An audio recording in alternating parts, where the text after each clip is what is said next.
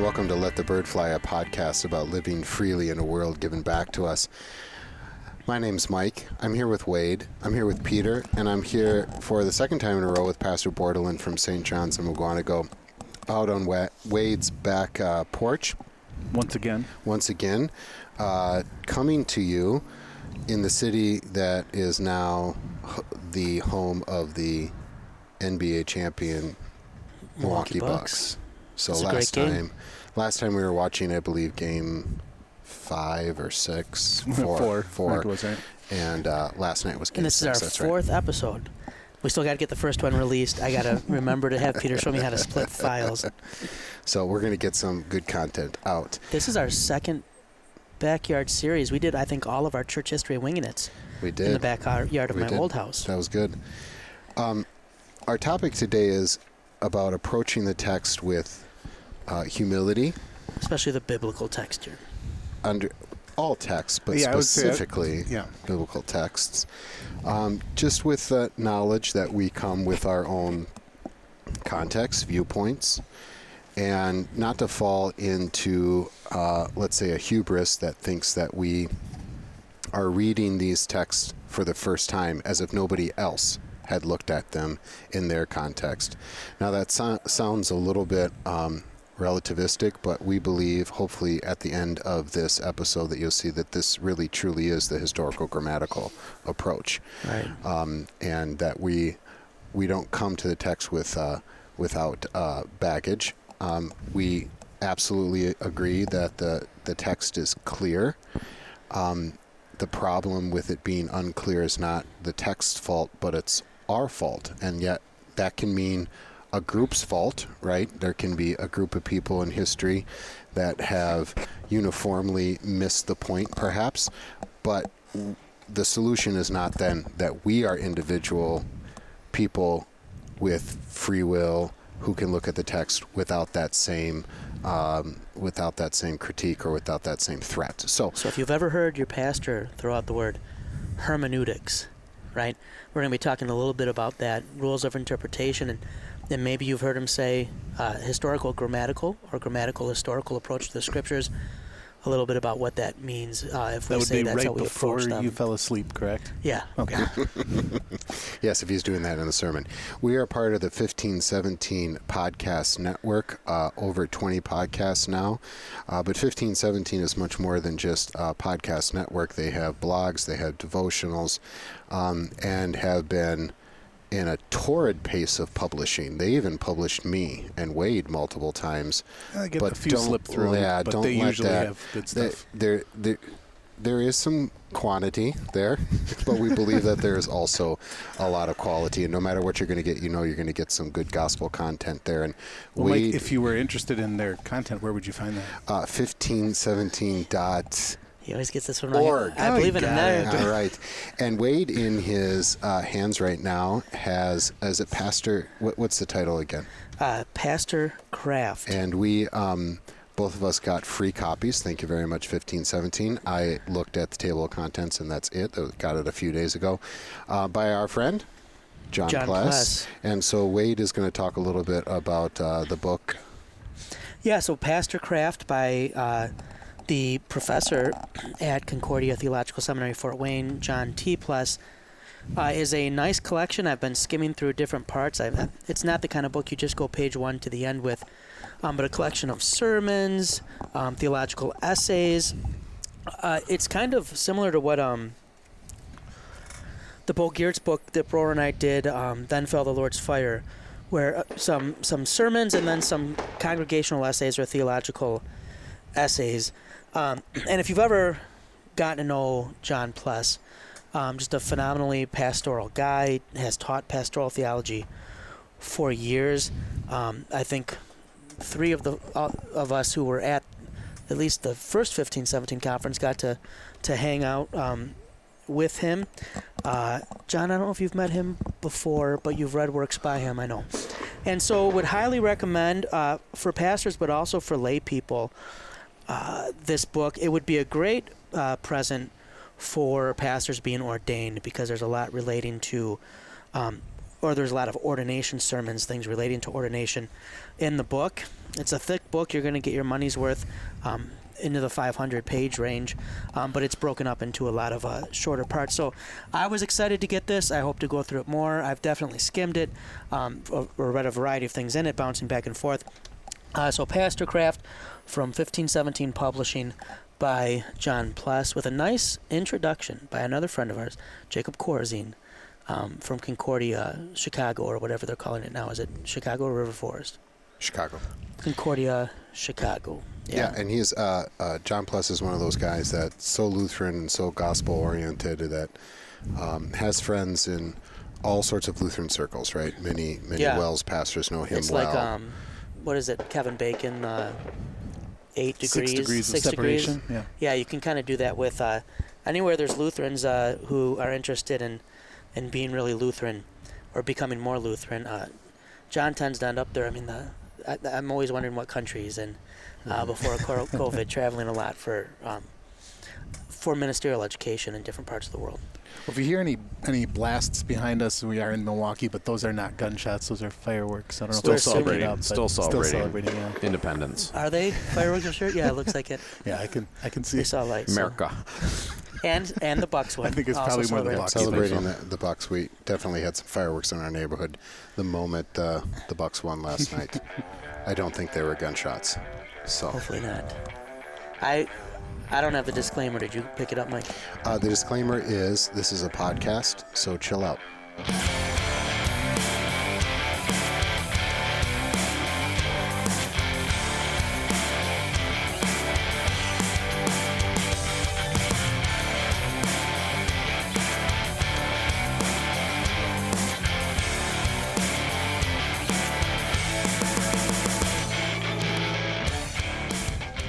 And we're back with the free for all, where we wrestle with life's pressing questions and try to answer them once and for all. Today we are asking a question for uh, the uh, august group we have here, at least whoever is here.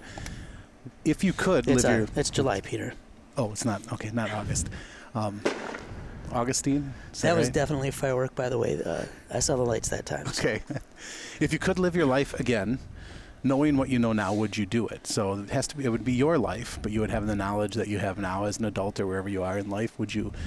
Would you do that over again, assuming that things would would uh, be different, or you would at least see things differently? And Mike will, of course, go into all sort of sorts of pedantic ramblings about that. So we'll wait for him, and we'll start with job. if you could live your life So again. it's same life, but you could choose a different job at some point. Yeah, or- no, but yeah. you're, obviously you'll be making decisions, but you're going to be doing it with uh, knowledge you have now. Maybe you would make the exact same decisions, but I suspect maybe a few different ones.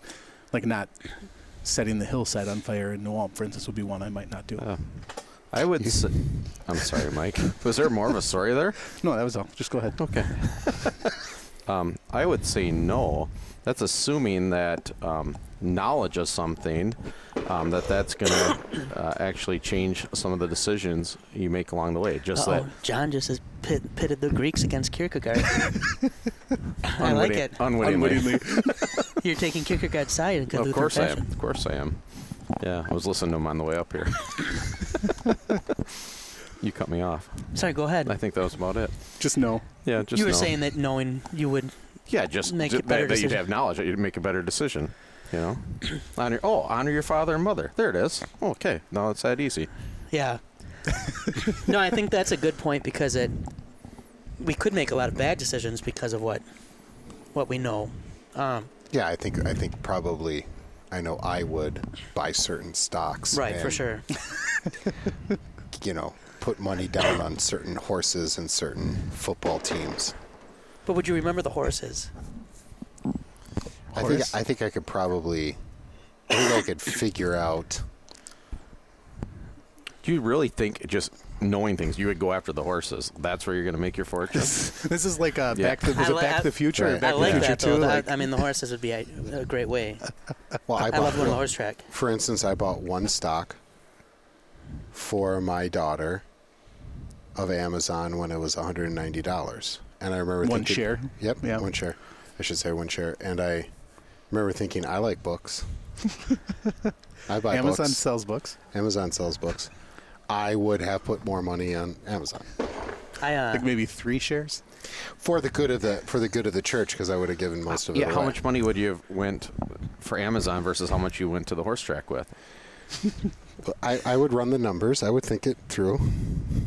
If you knew now, then what you knew now. How good is your math right now, though? I mean, would you be able to figure this all out? Is it? I was in advanced mathematics with Mike in high school. No, think I maybe- do not go to advanced mathematics. Oh wait, Am I the uh, Am I the only one at this table who's never bought stock? well, your wife. You bought. I bought I some- bought some stock. Yeah, I not much. you've I've asked got about it. just a little bit. No, your we've wife never bought. We have like mutual funds, but we've never Well, directly then you ourselves bought. bought then you stocks. have purchased. You never went Shares. to like Scottrade or TD Ameritrade No. or nothing. I bet on the horses though. yeah. It's the same Uh, thing. I If also you- gambled on sports, if that counts. If you had to redo it though, would you have bought no, stock? I would go with the horses. Does that Harness, change- harness does rating, change anything? har- harness racing at uh, Northville Downs. I would do both, thoroughbred and harness. I there, that, horse races are definitely more exciting than stocks. I mean, there's like a clear. The Northville railing Downs, they uh, their commercials always came on Tiger games back in the hmm. day.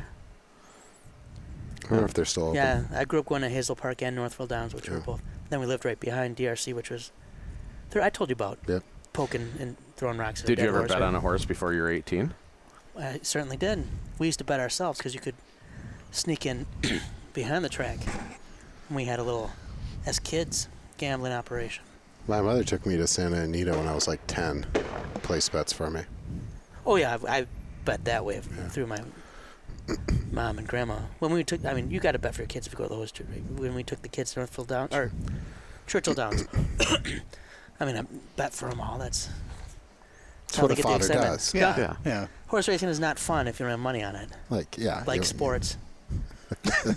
Well, certain certain certain teams that if you root for them, yeah, betting probably is the only thing that gets you through the season. So you said, John says no. Mike, did you say no? No, I, I think I I think I'd do it. I wouldn't like go from heaven back. Right. No, I think it's like if you, like in the Like, movies where people like have one trade more day with bodies. Michael. Right. Well, like a Groundhog Day thing, but it's not Groundhog Day. It's like It's- Groundhog Life. Groundhog Life. Funny That's story. way to put We were watching uh, Groundhog Day, and uh, one of my kids fell asleep during it and woke up and didn't know the movie. Woke up an hour later, like, didn't we already see this part? Yep. She shall remain nameless. That that movie that holds up. I watched that I use, recently I with use it in uh, ethics sometimes. yeah with a cou- we watched it couple of right before uh, the COVID outbreak in March of 20, and my kids blamed that movie. this is what happened. I do it. I do it over. So other than gambling, what would you do? Like why why? And you would do this to better your family, like you'd have the same family. Well, I, I think that I would try to get rid of all the shame that I have by not doing the stupid things that I did. What Right. if what But if you- but all I'm Amanda saying is could you would also keep do the this? same Do you family. think that you would end up with What's her? that? You would keep the same family long Yes. Yes, like Yes. just look at me like yes, like yes, or yes, like yes. Yes. No blinking. So you Absolutely. think you think that by knowing what you know now, you would avoid some stupid stuff in the past. No, but I'd like to try. Would you still do ministry? Yeah, because I, I don't know how to do anything Would you else. want your same colleagues? um, no, I yes. um, I think he said no first. with that. Yeah. Yeah. no, because I thought about that before, though. That going through, I wouldn't About change. different colleagues. No, I wouldn't. I wouldn't change a thing. You know, like despite all the, I wouldn't change a thing except that maybe I wouldn't be such an idiot. For for the sake, mostly for the sake of my wife and my children. That sounds biased. It is. Wade, Um, I think I would not do it. Um, I would agree with John's observation that, that knowledge does not um, necessarily just simply triumph over the will. Um, I think I would be a pretty terrible person um, with the knowledge I had. Uh, I would probably delight in seeing bad things happen to some people, knowing that they were coming, like clear my schedule, you know. Um, the uh, I think I probably would be richer, um, but would definitely probably squander that. Um, Would you pursue ministry? no, um, not because I'm not happy I pursued it, but I think uh, I uh, I don't. I think I'd want to try something else if you're getting another go. I I would I well, I maybe I would pursue it after I had a, gained a bunch of wealth. Um, but I do think I could see myself if you have your younger years again, um, probably using my younger years to not spend as much time talking about like uterine infections with you know members and you know um, you know some of that stuff. If I could like go back and like just Looking preach, at open wounds on their feet. yeah, um, but that's because I think I would make bad choices, not because I necessarily regret um, ministry. I do think coming at it at a different stage in life or in a different way, I probably would be better at it. I think. Um, you know, uh, maybe not learn the hard way as much going through it, but um, I I would like. I mean, I wouldn't want to trade my family, um, especially you know five healthy kids. You you never know the odds of that happening. And we're blessed with that. Uh, but I, I think I would I would be a worse person with more knowledge, and I think I've probably been a better person for having to learn some stuff the hard way. I think it, you know, no, just knowing it, it's like, you know, I could know. Wait, if you do this, that's going to happen. It happened in your last life. But, uh, you know, I think I've gained knowledge through stupidity. Are you almost saying that the Lord works good through Mhm. cross and suffering? Right, and I think I would totally spend all my time trying to avoid the cross with the knowledge that I had. So yeah, I think uh, there would be things that would be tempting. I I mean, I do think it'd be fun to. I don't know. I probably wouldn't even do that much do different professionally. I probably still want to end up teaching something or doing something, but. Um, Would you have gone to Game Five of the World Series in 1984 as a seven-year-old? Uh, I would have gone to every game I could go to. Yeah, it. Uh, yeah, and that's the thing is I. I think those things have worked, you know, often for. I mean, there's some things knowing would be like, you know. Like really, don't stop going to the gym and being in shape because it gets really hard to be that after you stop or to you know. But I think I would use the knowledge in a terrible ways. Well, I'm going to say no as well because it's clearly the right answer, Mike. Um, but for slightly different reasons, although you make it sound all, all pious now, I just think you, I mean, I wouldn't want to miss out on my youth, and I feel like the stupidity of youth is part of what, uh, what shapes and cultivates your adult life and your perspective. And I think if I hadn't done a lot of the stupid things, now I, I'm very grateful that I didn't, you know, lose a limb or maim anyone else seriously. And you know, there were definitely times when both of those were in question. But uh, um, so being able to avoid some of those stupid decisions would be, you know, seems like it would be, you know, wonderful and grand. But if I knew all of this, I would probably be a lot less uh, adventurous and uh, would uh, would change very much who I am now in my 40s. You know, looking back know? and uh, all those decisions that uh, are ill-informed. You know, as Pastor Borland made it so theological before, like the cross, something works, you know, good through this through this cross that we bear, and it, it does, but also just in a more general sense. I mean, kids kids are kids for a reason, right? Um, working through working through that stuff and making it your own. I mean, how many times all of us have kids here? How many times have you told your kids something until you're blue in the face and they don't listen to you, and then they come back and say, "Oh man, did you know? If I'd only known this." You're like, "Man, I told you that a hundred times." Like, but Right. if they if if it was just as as easy as just giving them that knowledge, they would never actually know it. Then, right? Although, if you think about it, we're kind of all arguing for Adam and Eve in Genesis 3 because we're saying we would want the gnosis, experiential knowledge. And that's precisely what God did not want them to know was the knowledge of good and evil. Although the difference is we were born into a fallen world, right? But Yeah. Well, I mean, but the, I mean, the whole fall thing too is an I think that- interesting question. right. We've talked about this before, you know, long, long time ago, I'm sure at least. But it was, I mean, the whole idea is like, there's the, the blessedness of the fall, right? I Right. mean, like, uh, it's uh, it makes things terrible, but yet there's this uh, um, beauty that shines through that that otherwise doesn't have an outlet, doesn't have an expression. And I think that's actually that's a good way to kind of think about it. Like as a child, as a, as especially as a young adult, that's when I think about some of the stupid things I did. If I had known all of this, I wouldn't have been able to understand in an experiential way, like the importance of you know X, Y, or Z.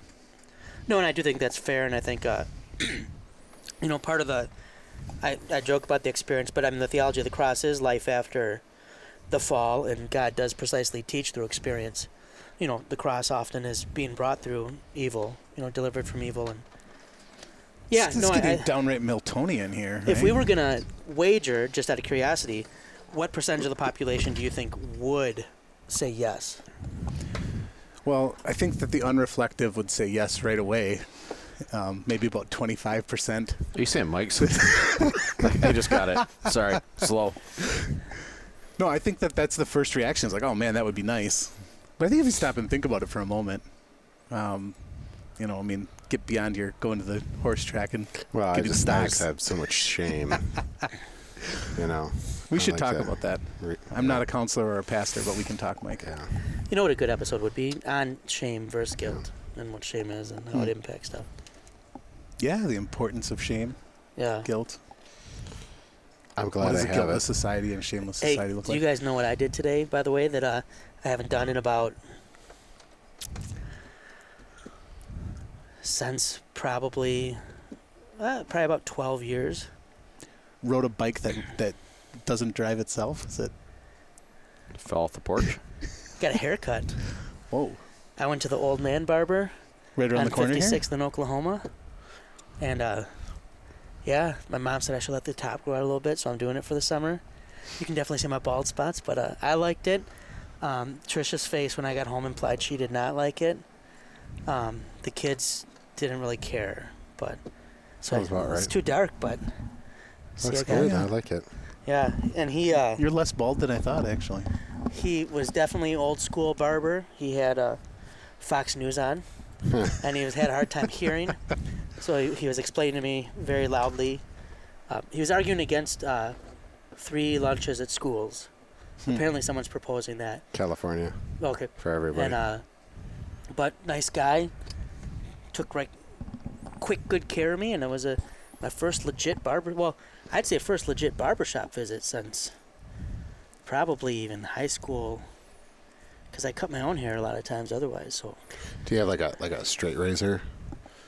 I remember going to you to can one get like that. Yeah, I could have got Well, the whole talc powder. Do you package, have like warm towels? like beard and then yeah, but um, I was just like, I know I'm a, don't an appointment, so you know whatever you think works, and so he did that, and uh, I would say that would be a good free for all, like th- things from bygone eras that we'd be better off if we had more of, and I would say uh, old school barber shops would be would be good ones where you kind of sit and you talk to people as you're waiting. I remember going as a kid. Mhm. sports page open. yeah. Sports page would be a good thing to have back, even. I think so. That was a, always kind of a good experience reading through the whole thing. So that'd be a good free for all as well. You know what I would do if I lived this life over again, knowing this? Go to more barbershops. I was, I was going to say I would uh, try to bolster the barbershop industry. You could bet on some stocks and horses, and But then this is put it the all other into thing the barbershop. we, we industry. imagine that the knowledge that we would truly remember is the really important stuff. When I think about what I actually most know and remember in life, it's mostly useless. hmm You know what I mean? Like, we maybe have like those long nights where you're looking back and you like draw these big conclusions about life. But most of my knowledge would have been like, you know, I don't know, like how many people a hippo eats in a year. like I probably like right before the switch happens, I would have been like reading Wikipedia, and I would totally go back like big on hippo stuff, and not remember like you know, um, lying is bad, or something like that. But no. I think it's all the all the small things we forget are the things that are, that make us who we are. Can't change those anyway. So maybe maybe it, maybe we're just predetermined to be who we are. It's like the Simpsons episode where Homer learned something new. You ever watch that one? And then every time he learned something new, he forgot something he knew, and so he forgot what the doorbell meant because he had learned something new.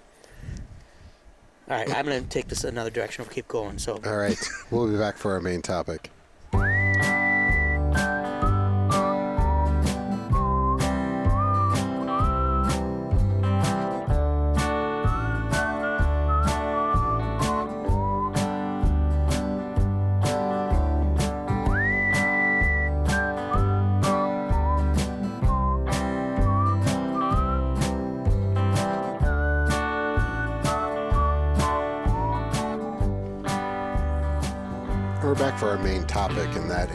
Approaching the biblical text with some humility, uh, charity uh, for other people, um, open mind when it comes to um, the history of the church, but also being critical, right? Critical of other people's opinions, but also critical of our own opinions. We all come and bring baggage uh, to to the text, and probably that's maybe not the best way to put it. Like we bring baggage, but rather that we tend to take the text and apply it to ourselves, um, and we missed we missed the context.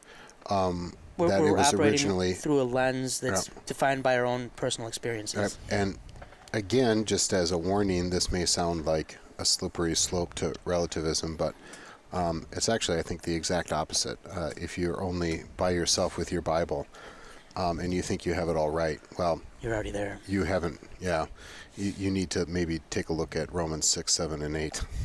And you know, Mike, you mentioned in the conversation we had before, and I think it maybe came up, in the, came up in the last episode a little bit. But you know, the, I mean, the the papist argument or Roman argument against um, Protestantism was precisely that you'd go from one to, one pope to many, and that's kind of what we're talking about too. You know, everyone that's that's me and my Bible. Um, It's know, not an unfair criticism. It's not. It's but it was unfair to Luther, but it was not an unfair criticism to people who actually, and I'll say this again, assume that they have a free will. Yeah, so maybe if we, I'll throw it out as a question for you guys.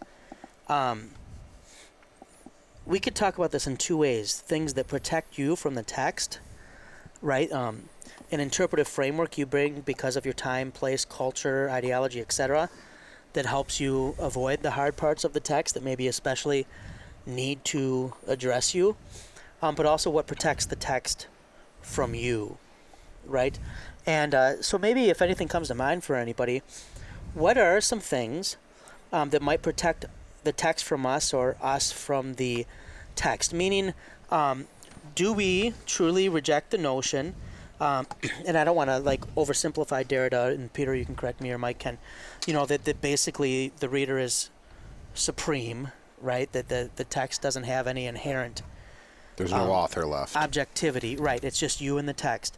Um, if we want to avoid that, which I think, interestingly, many of the Christians who do just that will complain about developments from postmodernity. Um, what are some things to help us protect from that? What are the things that, some things historically that the church has seen or Luther, or just that you see as being helpful? C- can I maybe interject something? You can. Would it be helpful to give a few examples before we before we Sure. ask? I think your question's great. I You have want me to give examples, it a little or- bit. Why don't you go ahead and give me an example? Sure. Let me, let me give a non-biblical example first. Um, so in in college, the first philosophy course I took was an ethics course, and I read Plato for the first time in college, which is pretty embarrassing, but it's the way it is. And I read um, uh, Plato's uh, eth- one of his ethical treatises, and uh, I thought this is amazing. It, I mean, it completely changed the way I, I looked at the world and human interaction, all this stuff, and um, I carried that with me for a number of years, and I came back probably two years later in another course and read that exact same text again, and it was an entirely different text, and it transformed me again, right? And I'm saying this like from a like this is eventually a, a few years after that. Then I'm in graduate school studying philosophy, and I've and I've read that text, you know, a number of times, probably dozens of times now, and uh, what I realized from that text, and this is from you know a, a Platonic dialogue, is that the te- a, a good text is going to bring more to the table than I'm going to be able to appreciate at any one moment. Going back to our free for all, like you're a different person as you kind of like these experiences. What you what you're developing, what you're becoming, is yeah, this very platonic. Where you're becoming something different than what you are right now, right? So you, there's this transition happening, and um, so when you're reading the when you're reading the text, there are some texts that you read it and you're like, okay, I kind of got it, and you go back and read it and you're like, ah, maybe it even seems thinner than it was at first. Um, I definitely have had that experience, but that they're just kind of flat. But good texts, they speak on multiple levels, Yep. and so you know, someone like Plato, for for me and other people have different authors that this happens to. Dostoevsky's another one we've talked about in the past. Does this? Um, but you come back and you read it and you're like, oh man, that's just it just takes on a different shade. So Wade used the the um, analogy of the lenses that you have in front of you, right? So you as you um, have different experiences, your your life changes how you see the world changes and those those lenses through which you're looking at the world or the text is going to bring out different contours and contrasts within that right so that's an example in you know non-biblical um, s- setting where if if I come with a, a hubris that says, "All right, I've read, you know, Plato's Euthyphro, and the, what I mean, I'm not going to go read that again. What would I do that for?" Or I just start pontificating about the, you know, what what the meaning of this text is or what it has to teach without uh, ever going back to That it. reminds me of a question we should get to later. Does piety come from the gods? Or piety exists uh, exists above the gods, or the gods are Right. the concept of piety. Sorry, Could go be ahead. the ideal. Uh, here's a couple, maybe. can I throw just one thing? Yep. So to piggyback on that same example, I think maybe f- something for some of our listeners, a good example might be if you can think of something that you maybe had to read in high school, right? Uh, especially no- a novel or something that you later were like, you know what, I should give that another chance, and you really couldn't stand it in high school, and you read it um, later in life, and you find you really love that book. Um, the book didn't change, right? Um, where you were as a reader, some of that you're more mature, some of that the experiences maybe you, or the the context in the in the age in which you're living. It can be like that for a pastor. The example I would use is if you compare a sermon on a text that you maybe preached four times, and assuming you didn't just pull something out of the filing cabinet, um, you could have four very textual sermons, um, but that took on very different aspects of the text, which is a testimony, as Peter was saying, to a good text. Sorry, Mike. go. Um, just something you just said there. You know, I have a question. You know, so now having kids of high school age who are reading some of the things that we read in high school, and they go, you know, and where is it on me to argue them? Like, no, no, this is really good, or is it part of their growth too to experience it That's as a as a 16 year old? You know, and all right, okay, but you read this again when you're 40 and let me know. Yeah. Well, this, I mean, yeah, we, I mean, we could, we could jump over to Wade's parenting podcast, but I don't think this is exactly the time. But that's, I mean, isn't that, as parents, that is kind of one of the things you realize, like, man, they gotta, they gotta go through this too. They gotta make these stupid, uh, you know, stupid assumptions and uh, work through that. You just kind of hope that they keep growing, right? And, and, and I mean, you, The- you- sorry, real quick. Yeah. Actually, the fear with the, for a parent, at least for me, is that they stop growing. Right. That the text in this case, you know, as kind of a broader analogy, that it remains the same for them. If it if it remains the same, that's a problem. That that's that's not a problem with the text. It's a problem with them. That they should continue to to mine it and get more out of it. And when we're talking about scripture. I mean that all the more so, right? I mean, if we believe that this is guided by um, by divine intellect, right? That there's that there's a message here for all times, for all people, for all places. Well, then, i i overcoming the inadequacies of the language within which it's written, overcoming the inadequacies inadequacies of the author who is writing it, um, there's a message that's coming through there. And if we can't see that there's going to be something more than what we're going to be able to grasp with one reading or a hundred readings, I mean, we're we're kind of uh, selling the divine um, author. and it's kind of like, in this is a terrible illustration. If you are in a happy mood um, and you have some drinks, you're to usually have a happy time, right? Like, you're to, because you're in a happy mood. If you're in a dark place and you're self medicating, you're drinking, right, to try to take away that, um, you're probably not to have a good time. It, it's a depressant. It's only to make things worse. Um, Dimebag Dan has told me that the same is, is true um, with some other things, right? If you're happy, you're probably going to happy happy go. Um, how we come into a text at a different point in life, and I, I think you're onto something there, John. There's times like I just even with my kids, I find myself saying more, and I used to hate it when I was a kid for someone to say it to me, but like, but you'll see someday, right? Like, I'm trying to educate them on the like, you should come back to this. Like, this is going to mean more, but that you can almost kind of say too, like, you're just not at the place right now for it to to mean what you want it to mean. I don't know if that makes makes sense. Um, that sometimes what opens um, our the scriptures to us um, is where we're at law gospel wise in life and um, I can read and, and if I'm at a ra- rather stable point in life I can read the penitential psalms and not um, I don't get as much out of them. But if I'm reading them in a point where, as Mike was talking about shame earlier, I, right, I'm carrying that. Those words, right, strike me in a completely um, different way. And so I think that is a challenge with the text. And even with kids and with Sunday school, sometimes it's simply that they haven't seen enough of the world and of themselves um, to reap the full benefits. That being said, the text is not meaningless to them, right? But that to get them coming back as they they are, I, to me it's like going to an art museum and the first time I see a painting, I'm I'm not good at that. It's gonna mean almost nothing. But if I look into it, I think about it, learn about the artist, It- right? It takes them more. Well, and you got me thinking pastorally about this. But I wonder, is that a huge challenge for you guys? You know, now that you've been at the college for a number of years. Wait, are you going on your? Is it your eighth, Eighth year.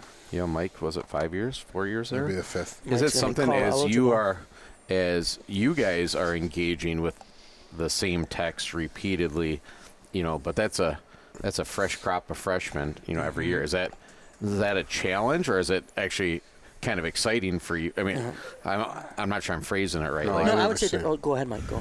No, I think there's there's there's something to that. Can I can I maybe give a few um, real simple examples to kind of Yep, I would just I would yeah, answer in one second. I would say um, it's frustrating in some classes and it's fun in others. But then I, I'll go to Mike. I try very hard to um, not be. This is going to sound terrible, but a middle class white American, right?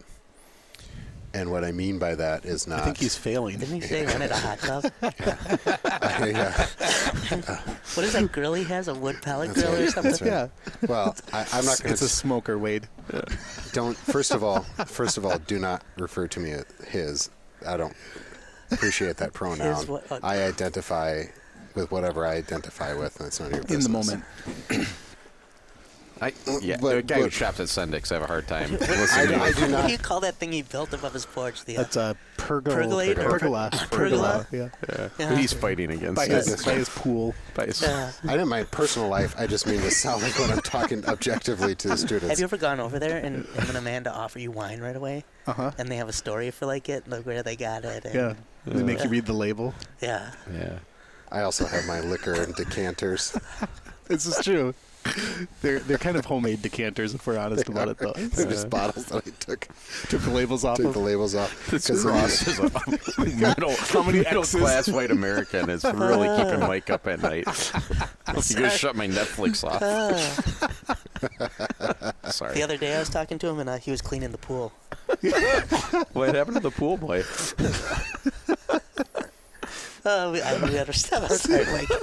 Hey, I think you had a, Sorry. I think you had a point. All right. Well, thanks for listening, everybody. We'll be back a- next week with another I another faced episode. the same challenge as you pointed out last time. I have a hot tub that we've had for eight years, and we don't know if it works or doesn't work, and have never cleaned it. Because it's covered by your middle And on, class on top of it are two kayaks, which Mike pulled a weed out of last time he was here. That was, that was growing. about what 18 inches yeah, tall at it, least. it, yeah. it, uh, But those kayaks aren't like middle class, like enjoying life. I mean, like you use those like to get We- we places. have That's transportation.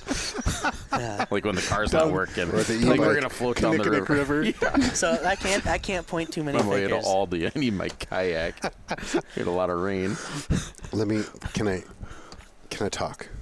Oh, hey, Mike. Yeah, your host. Did we Let interrupt me, you? I didn't even let me realize. rein it in just a little bit. All right.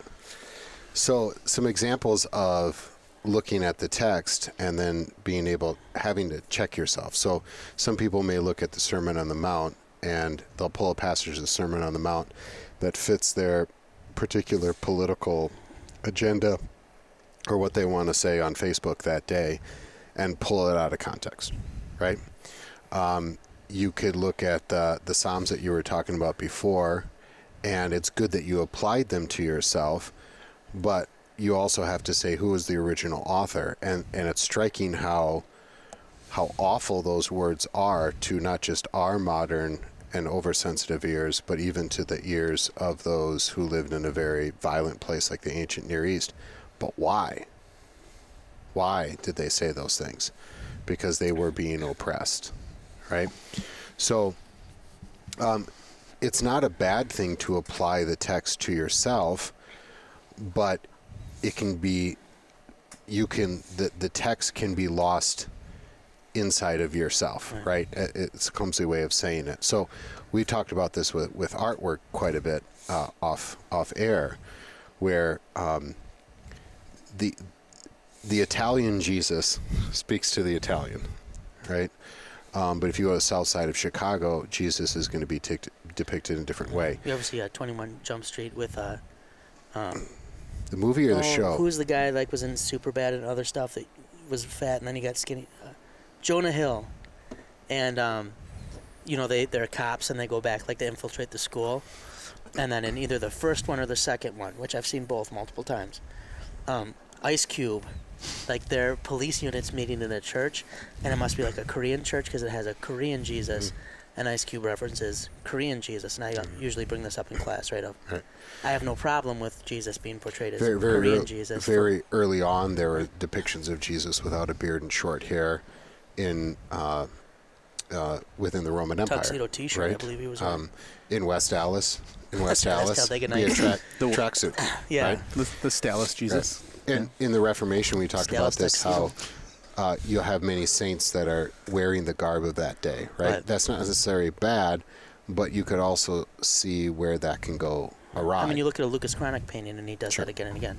so it's not necessarily this is this is symbolic of what we're talking about with the text that you need to often check yourself and say Before you wreck yourself, before you wreck yourself and so that you do not put something you do not your personal your personal viewpoints your personal problems your personal whatever don't swallow the text whole right? is that a good way to say it No, and at the same time, you also need to know that that's in some ways that's always happening. I think. Right. I mean, this and this Right. is from this is again coming from my training in philosophy and looking at this as there's like. In, in, a, in a sense, I'm always doing damage to the text, but I think this works in the, with scripture as well. To say, uh, because it's a, it's fundamentally a humility that you come with, and say, I, I'm going to assume that the author has grander intentions than I'm able to com- comprehend. And I think with scripture that becomes an easy, Right. you know, And- and easy I- case to and make. they had a purpose and a context that may or may not match up with your context and your purpose spe- speaking mm-hmm. specifically as a preacher that you have in in this particular I think that's when the when you when you're open to that is when the especially for preachers, I would imagine that that the scripture really preaches to you if you let it in that way. And I have a blind spot as I come at this at this text, and if I knew what that was or what my blind spots were, Right. I'm really good at seeing what yours are. I think mm-hmm. you know, or in history, how could they, or how could she, or how could he? But but a dose of humility when I come at it to say, I don't have all the answers. I, you- I don't even. I don't. I'm so dull here. I don't even know what I'm missing. And, and I mean, this came up with Luther with the Reformation too. You know, the Luther worked hard to show that nothing he taught was new, that it wasn't novelty. Like Luther thought he had an obligation um, to prove what he was teaching was in line with the biblical text and also right consistent with the purest articulations of that throughout church history. Um, and the, the Lutheran fathers after Luther do that too. Gerhard with his patristics. Um, Flacius does it with the catalog of testimonies. And so I forgot. Are you for Flacius or not? I Is forget that too. yeah. uh, yeah, I, Okay. The uh, I, I had a conversation about that the, just the other day, um, but uh, I think um, right the Lutheran Church has never said or never been comfortable. At least it ought not be. Um, you went know, way out of their way early on to say we're this not, is not sectarian. right. This is not just me and my Bible. well, this is a good segue into your original question. What are the things that protect you from your? And quick side whatever? note: if I came back and knew everything, I thought of an idea. So, I would live my life. I'd get some street cred early on, right? So I got street cred. I'd have to be out in L.A., become early young friends with Dr. Dre, right? Dr. Dre comes out. How are you going to get the street cred? I'm, Mike, don't ask these questions. I'm gonna have to all right? hustle. I recognize that. Um, and uh, once I do, good. I'm gonna work with him, collab on his uh, biggest album he did, which was the the Chronic. I don't think if you say collab, But- you're going to get very Yeah, far. I was thinking the same thing. I think he's out already. The Chronic is not gonna be about um, women and drugs It's going to be the chronic C R A N A C H. And it's going to be a window into the life and work of Lucas Cranach the younger and older, which will probably bring Man, many this was- souls into Lutheranism. This was the setup. Wow. I mean, imagine like it, you know one of the songs being about like how he was the mayor and the pharmacist and a mm-hmm. painter and a printer. I think that could be a big Bar- hit if it had the right Man, like- beat. Bar- what what rhymes with Barba? Barbara. Yeah, I quite a don't know. And then Snoop you know. comes in. He's kind of like, you know, Wittenberg. He does some of the Izzy stuff. You know, it. uh So you're gonna go West Coast. You're not gonna go East Coast. I uh, I always feel like Snoop is kind of an ambassador between both. My, my daughter wore her Tupac shirt today. Mm-hmm. My 12 year old. But this is always troubling to me that Tupac somehow gets completely to be West Coast when he actually was from New York. I mean, he came up the same I, as I have nothing Biggie. for that debate, but I do know that uh, my daughter, who is Caucasian, has a friend who is not Caucasian, and they were once at a rolling party, and the Caucasian, At a my what party? daughter, a roller, roller, Roller, I think skating, sorry, rolling. Yeah, it's a, yeah. sorry, Yeah, that- that roller didn't sound skating right. party. My Caucasian daughter had proudly wore her Tupac shirt. I don't think she's ever listened to Tupac. And her non-Caucasian friend had an ACDC T-shirt on, and I thought we have hope Right. Yeah. for the future. Two great sets of pump up. I mean, both artists are phenomenal for. Have you ever roller skated to ACDC or Tupac? Have you ever roller I'm sure I skated? roller I skate think ACDC. both, We used to go to roller parties all the time growing up. Yeah, that's where like if you were white middle class, like if you were pergola um, caliber, your parents always had the party at the roller rink. Anyway, if they weren't busy cleaning the pool. Yeah, anyway, um, we had ours at McDonald's, and it was just uh, whatever McNuggets we could find in the garbage. all right. That brings us back though. What, what, what, what, what, what keeps you from from these things? Your Yeah. original question. what protects you from the text or the text from you? Um, maybe we can go around with just things that come to mind. But one of the things um, that would come to mind for me would be uh, I, I, you could speak of it more in a broad sense of the liberal arts, but the idea of um, you need a concept of, of history and grammar. Um, now, that's not to say that the illiterate person at Jesus' time couldn't understand what he was saying. In many ways, they had an oral history that was probably more impressive than our knowledge of written history. I mean, think about the stuff we come through school and we've forgotten. um, and they also, in hearing, sometimes you almost are better able to cue in on grammar than you are from from writing. I often prefer a call to a text message if it's getting at something that needs to be conveyed with with any nuance. So I would say um, some knowledge of history and grammar, which I would argue is part of the reason that the um, Lutherans and Protestants in general, but especially Lutherans, worked so hard to establish schools early on to at least give some basic knowledge of these these things. And then I'll, I'll let And someone that go. everybody could have access to that education. right, yeah, It's not just for the a push. clergy that this was. Yeah. precisely so that it was connected too, so that they hopefully would be engaging with the scriptures. Yeah, yeah, that gets muddled a little bit in American history, or at least our reception of American history, because we think about it as we need a, a literate society so that we can be, uh, you know, a full-throated, vibrant democracy. But really, that's that's kind of missing the the actual impetus in a lot of in a lot of cases, and then. We get muddled by saying, well, we need people to be able to read so they can read their Bible. But when you look, at least in the Lutheran tradition, that is certainly important, right? But that's not that's certainly not the beginning and the end, right? It's, I mean, it's like there's the WELS Bible study where someone brings up the Bereans and pictures them all with their Concordia self-study Bibles, diligently searching the scriptures. Strong's Concordance. I was at a I was at a uh, Bible study once, uh, fairly recently actually, and the some parishioner raised her hand and said like, in my um in my Concordia self study Bible, the the note says this, and it was basically the opposite of what the pastor had just said, and he just kind of put his hand on his head and he said, the author of that is an idiot.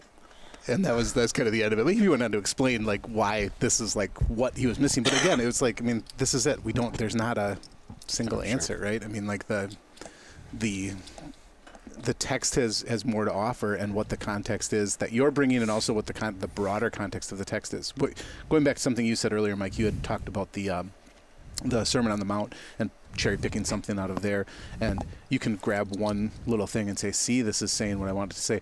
You can also say what it's saying in, in, a certain sense, but miss the whole context of what the Sermon of the Mount is. Right? There's just so many Right. different angles that you have to look at this from, and you know. Um, The, same is true of the Ten Commandments. yeah. Yeah. No. Yeah. That, actually, that's probably even a better one because we because when we want to look at it as Lutherans from a law and gospel perspective, right? I mean, it's really easy to see where law comes in, but then how do we make this gospel? Um, but that's really important. If you can't make it, if you can't see the gospel in this, we've got a problem.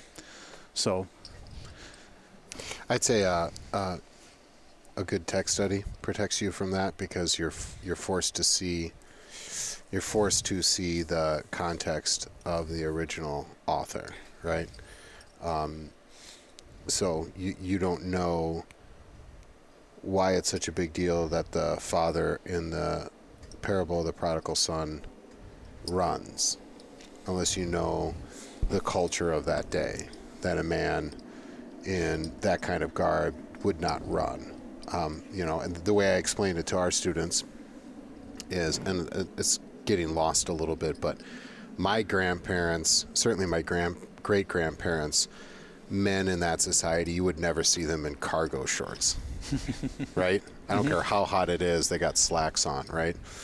Um, that that probably even a sports coat. right that's that sort of sort of thing and and it adds something to that that you didn't know unless you actually dug in and you didn't you didn't find that by just looking at the text there were other people that did research um, and there's uh, to your point wade some knowledge of history especially cultural history I think there may be some a danger in what I'm going to say here, but I'll say it anyways. I think I'm thinking pastorally here, um, being with your people and knowing your people in the situation. Like um, when you open up the text that you're going to preach on, or there's a, you're teaching on for that week, um, a pastor who's with his people is not just studying that in the abstract, but recognizes, you know, these are the real people that are going to to hear this. You you need to know that the people who are in church on Sunday have just dealt with this, that, or the other thing. No, what what I mean, the danger of that is that you, okay, these are the people I know, and this is what they're facing. So,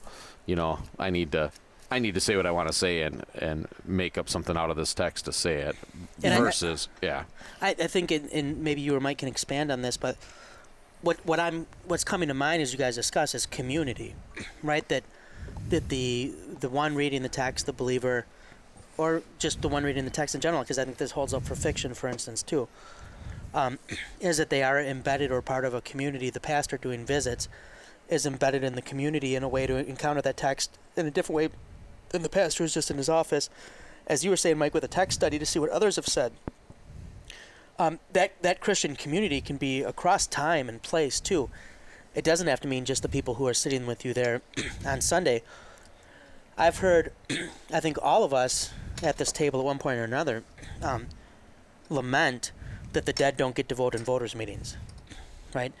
That if we really want voters' meetings to be a democracy, well, the dead should get a vote.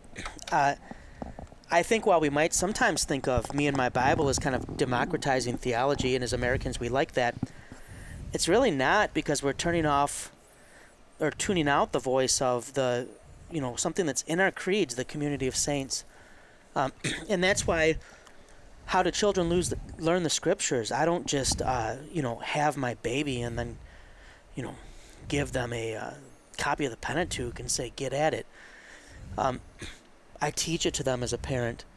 Um, and I teach it to them not only um, reading it or speaking the words, um, but through experience as well. Um, a story that always comes to mind to me since I've heard it, and it's one that I know Rod Rosenbladt has told more than once, and you guys have probably heard it if you've li- listened much to, to Rod, about when he was younger and he did some stupid things and crashed his car. And then his dad, you know, bought him a new car. And how people sometimes get scandalized by that story. You know, how are they going to learn? I can honestly say that story has maybe come to my mind more than any other in parenting, where I've had times where I could just, you know, well, I'm going to teach teach them a lesson, not in a good parental way, but almost in anger. I, maybe I'm the only parent that gets indignant in a less than righteous way. Um, and that story comes to mind, and then I go, you know, there's a lot of stories of the Bible that are basically like that story, and maybe this is a grace moment as much as a a law moment, right? But but that story came from someone else, and it came from someone else lived experience, which still then can can benefit me. So it's not simply me going in a in a vacuum um, with only what I have known or learned um, or experienced, and really caught up in my present. You know, um, enslaved to my present situation. Um, And I bet you look at text differently too, because Yeah. then you see it's you get out of this sometimes very self-righteous American. We work 50, 60, 70 hours a week, and the highest, and perhaps sometimes for some people, the only ethic is a good work ethic. And um, and and taking the scriptures and and fitting the scriptures into that morality, and it's more than just picking off a couple passages here and here and there, right, where worker deserves his wages and stuff like that, but just kind of a whole attitude that Jesus was the guy who helped those who helped themselves. To quote, I wonder if uh, something that guards against is not just thinking about how does this text play historically, but you know, in the in the present day and age. Um, what if I were the pastor at this parish in this place, um, or halfway around the world? You know, how how would this, you know, from what limited knowledge I have of those situations, how would this sound to those ears? Yeah. You know, and then um, you guys had on as a guest uh, months ago uh, Dr. Cherney um, from the seminary, and I think he had written an article kind of along these lines. I, that I was the first episode. We had a second episode we did with him too. Which when is that one coming out, Mike? TBD. no, that's the one Mike accidentally erased. I'm just joking. Oh. I forgive you. I'm gonna buy you a new car. Yeah, Yeah, I thought there was some very Please helpful. take Funny because you've forgiven me multiple times already. I which one counts? I just I don't No, believe it. Just you're- every time he you're brings it up. really forgiven. Yeah. Yeah, and I've forgiven the uh, the eternal consequences. What about the guilt? No, the well, temporal that ones remain. is through a a variety of indulgences and acts of charity. So, I'm just joking. A variety. No, but we had a similar second one. I'm sorry, John, but go ahead with it. No, yeah. that's fine. Um, so, just I think he that was very helpful for me reading his article in the quarterly and then listening to that episode about you know just talking about some of the things that we take for granted in Upper Midwest America living versus uh, what some of our missionaries uh, you know in a third world country same text you know Yeah. completely different response the, completely different the. Exodus means a, a whole lot to something completely different to somebody who is actually uh, literally politically oppressed or literally in slavery to um, a soccer mom in Mukwonago. Right. Well, and that's a great point too, because if you think about in our own history, anything becomes problematic if you make it the only way to read something. But like probably in America, some of the best music, some of the best, um, you know, really experience of the scriptural themes from the Exodus that have been had in America came out of slavery. Right. Now, if that turns into liberation theology where the you know the purpose of the scriptures is primary liberation then that's problematic It's the same thing, just on the different different. but as you said for an oppressed person to go to that text they're going to that with something that i can't even fathom bringing to it and when they attach that well to deliverance in christ that is a beautiful thing that goes beyond anything i would have been able to do with that text um, precisely because that text took hold of of them right i, I might not be um,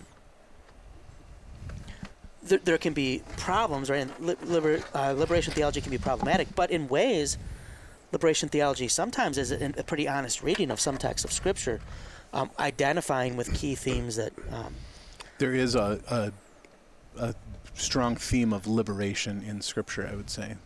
I do think it'd be funny if in heaven, yeah, like in heaven for anyone who ever got too worked up about persecution in the West, like our experience, should have to like have a like five minute conversation with Daniel, where they like just detail all the persecution they faced, and then like Daniel just gets. It, uh, hopefully, he would enjoy it. I don't want this or to be. you know, or Lawrence, or you know, yeah, and that you know they kind of to- unnamed people in the you know 400 years in slavery. And I would totally Yeah. love it. And I don't think this would be punishment, so it could be a heaven thing because it'd be fun. We'd all enjoy it, like watching the noobs go through, and like like Daniel's being like way over sympathetic with all this stuff. Like, oh man, really? Like they they um they passed a law you didn't like, and um you uh you know whatever. And then at the end, he's just like, you know, somehow does something. Like you're good at this. You do this with me all the time. Like you set up like you're interested, and then you just deflate me at the end. The uh, I think that would be you know great. But but you look at what they can. so did the lions eat you, or Uh, but to, to get the flip side of that, one of the saddest things to me is how often as we uh, have we as church not handling the word of truth carefully or reading into text, how often haven't we actually been someone who's helped those people identify with those woeful texts, right? Um, in ways that should never happen, precisely because um, the scriptures were taken captive rather than being taken captive of the scriptures. You don't have to read long in church history to know that we have more than once, as Christians, um, made people. Exodus make a lot more. I mean, think of Luther's own experience, but uh, you know, at, um, even in our own day, you know, um, and I'm, I'm sure I've done it in my ministry. Um, you know, uh, a text can you know James says the tongue is a dangerous thing, right? It goes where a text can be a very dangerous thing too, and none of us would say that the the radical Christian person who does some terroristic thing. None of us would surrender the text to him or her and say, "Oh yeah, that, what they did was biblical," right? Um, but they were using the text, and um, So this goes so yeah. so this goes back to you started off Wade by throwing out the the term hermeneutics, right? And so we still need to have guiding principles, right? And this is where to that me have been a someone great first name for Gabe, by the way. hermeneutic Hermeneutics Ham- Hermanson. um, we, we still need to have that, that guiding principle. And for someone that never went through seminary, you know, and so, you know, you guys just correct me here where I'm wrong, but the, We did. the uh, danger we with did her- read Kuski's book. Okay. so the danger with hermeneutics is that it becomes dogmatic, and I don't mean that in the sense of you know seminary dogmatics, which would probably would have been my area if if I'd gone, but rather in the No, sense Peter's of so freaking fancy. in the sense of That is kind like dogmatics in pergola of areas philosophy. of theology. Yeah, dogmatics in the sense of philosophy, where you say like that's that's just closed-mindedness, right? And so the if the hermeneutic, hermeneutical principle becomes something that you are that that becomes very limiting to you as an individual, you are it's it's going to become you're going to become enslaved to it in a way that is dangerous. Now, I gotta I gotta be careful here because I would say you need to preach long gospel when you're when you're when a, when a pastor gets to, a, to gets up to the pulpit. If they if they fail to do one of those two things, they are failing to do their job. I mean, they need to preach that, and they need to preach the word, but they need to preach to the people there. And these are these are tall orders, but they're also very pretty simple principles but they have to do that within the context of themselves, what they bring to it, what their congregation brings to it. And then, I mean, we just went through, you know, 2020, everyone's online and stuff. It's like you have a whole nother audience you're considering, and it's an audience not just, oops, an audience not just of um, the There's different like that paper towel commercial. this is different places that are that that we've got going on, but also the um, different times, right? How long will this exist? How long will it be out there? Right, and I don't know what, what time we're at, but I, I'm fine with going long on this because we can turn it into two if we need to also. Um, but two things with that, Peter. First, maybe briefly in a second, if you could give us a little bit on something you can explain that I can't, but Heidegger and Dasein, and maybe what he's getting at there with human life and how that might apply. It- or you can boot on that. And then secondly, could we throw out just a few things that what we basically mean by hermeneutics um, when we're talking about it with the scriptures? We're, we're over an hour here, so let's make it. Skip the Skip the Heidegger. Dasein. No, That's- just tell me what Dasein is. Well, I because I, mean, think it's helpful. Yeah, and it's, and it's hard. I mean, I it's hard for me, especially right now. I don't know. How have does a, it get translated in English?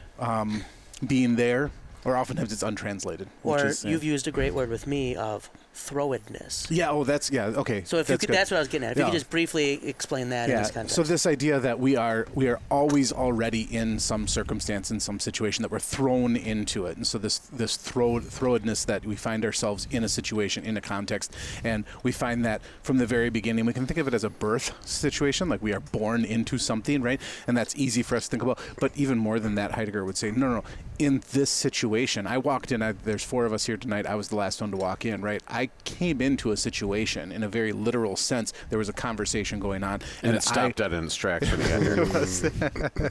I probably shouldn't have taken my shirt off before I came around Yeah. the corner, but you know, um, no. But it's that, that you're always finding yourself already something's already happening. There's already going right, and this goes back to the Platonic idea of of becoming right. That things are always happening already, and this is where I mean I don't know. I don't want to get into like the whole kind of my defense of, of postmodernism in the sense that Wade, you and I have talked a lot about like they these the, the good postmodern authors ask the right questions, right? Even if we, even if we may not agree with their answers all the time, they they ask the right que- or they ask good questions, I should say.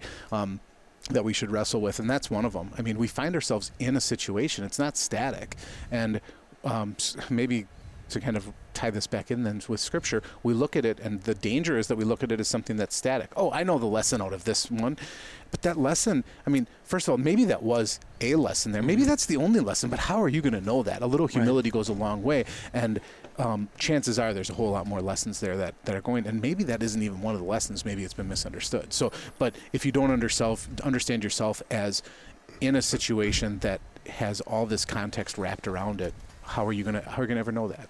and then the, the second part, maybe, and then Mike, I can see you'd like to wrap up, so I, I will uh, submit. Thank you for cleaning up my uh, my No spilled problem. drink here, Wade. Um, what uh, a I got a little hermen- excited. I spilled my drink. yeah, a couple basic things of hermeneutics. If we were, um, if we were talking to students, Mike or, or Peter, when you were teaching at the college, or John, if you were talking to um, members of the congregation who ask about reading the scriptures, what are some general hermeneutical things um, that are useful to keep in mind as you approach? Um, It, it's uh, the inter- study of the interpretation of a text, right? Um, I would say always know where you're, what genre you're in. Are you in history? Are you in poetry? Um, are you in apocalyptic literature? Uh, there's a lot of Christians who take certain things um, literally, bec- and then certain things figuratively, and because they have not understood what genre they're in. Yeah, I think of a um, old. Uh, I think it was uh, Norman Nagel, uh, sainted professor, right, uh, from Concordia, St. Louis, who you know asks a simple question. Often this leads in my teaching. You know, where where is the Christ in this text, and what gets in the way of the Christ being delivered? And um, it's a general operating and principle. that that's, That's definitely beautiful. for for a pastor like you can get lost in all that stuff and i would always rather err on the side of finding christ in the text and if i was wrong well kyrie eleison i don't want to be wrong on the other side which always ends up in some cheap morality And is the easier pitfall to, to fall in the pit to fall into, right? I mean, Yeah, yeah, and something on that with the cheap morality. Um, do you have to be uh, distinctly Christian to preach this message? You know, Right. um, you know, that's a great. um, you know, uh, David and Goliath, and so let's go out there and beat Nouvelle. you know, right? The, sorry for the second Well, we Michigan should reference. Nouvelle. Right. I mean, you know, what I'm saying the whole not in our day yeah. the now little, they do. yeah, they The don't. little guys will beat the big guys, right? If only we believe hard enough. Yeah. Like you know. well, Actually, maybe that atheist just hit a half-court shot too. Good for him. like like your your uh, God given talent. yeah, God given talent. St. Luke's Lutheran uh, B squad basketball still needs to work on their free throws. I Yeah. don't know if ever, uh, uh, if hard to believe, I was working out at the YMCA in Beatrice, Nebraska in the afternoon, and the Father Major from the Catholic. It's hard pre- to believe you were working. Yeah, out I know that's right. And Father Major from the Catholic uh, parish was there, and we had become friends. And one of his parishioners came in there and was complaining about uh, was complaining about something. And he said, "If I told you once, I told you a hundred times. I don't do weather and I don't do sports." Classic line. so. The uh, yeah, no, I think one that would come to mind for me is um, that just as with vocation, um, you're not reading the text just for you, but for your neighbor. oh, that's you know, good. The, um, uh, And with your neighbors. Right. To to yeah to to keep in mind that um, not everything the text is saying always has to have some grand like we all want to have this this special precious message just for well I had a someone I encountered once in a setting um, who was not happy that um, a church had gotten rid of plastic individual cups um, and gotten glass in addition to the chalice, right? So that if you are taking individual cup, you know, at least it's, I guess it's glass. And I'm not gonna say I'm for or against it, but maybe I have introduced that idea before at some point. And um, this person had a, a very legitimate concern from where they were coming from. And I remember the t- person talking to me and talking about it just wouldn't be as special, communion. And I said to this person who was in an anonymous setting, an anonymous place, um, why would it be less special? Well, because someone's going to use that cup again. Right? That, as if the moment with Jesus, that plastic cup, right, was that individual moment. And I said, well, if the moment's that special to you, what do you do after you use your individual cup? Well, you throw it in the garbage. Right? Um, sometimes we can go to a text in Scripture as if it's that plastic individual cup. And just we're going to have it, and it's going to be our moment, right? And then we all move on.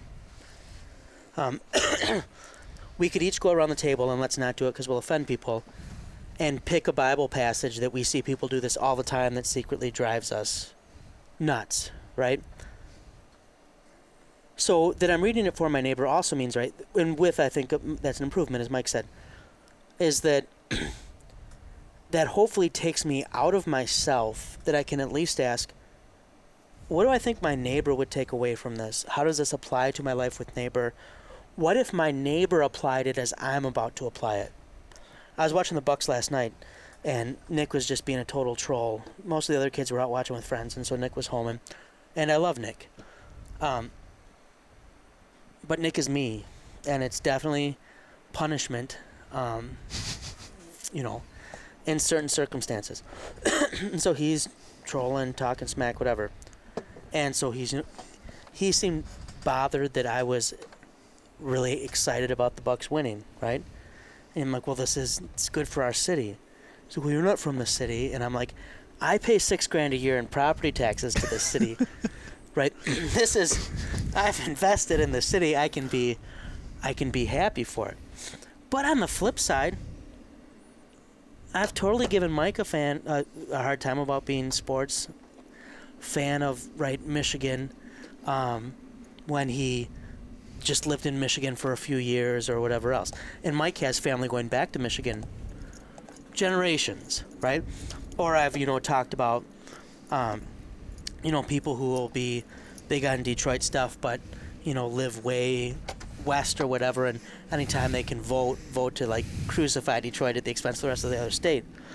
Um, well, I wouldn't like how I was going to apply that text to my neighbor to be applied to me.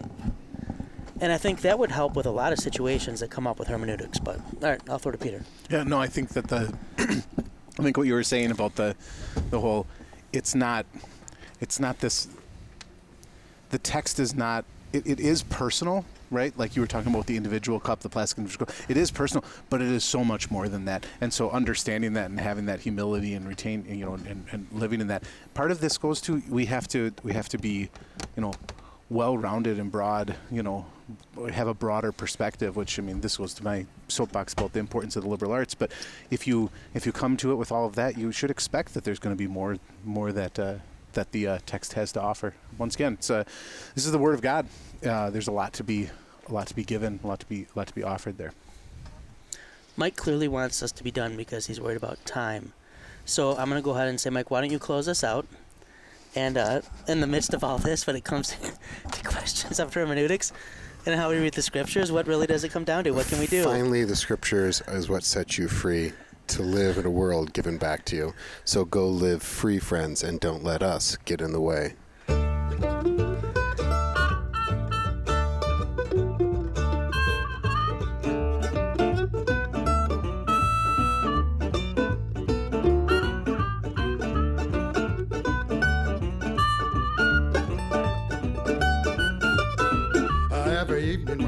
Goes down.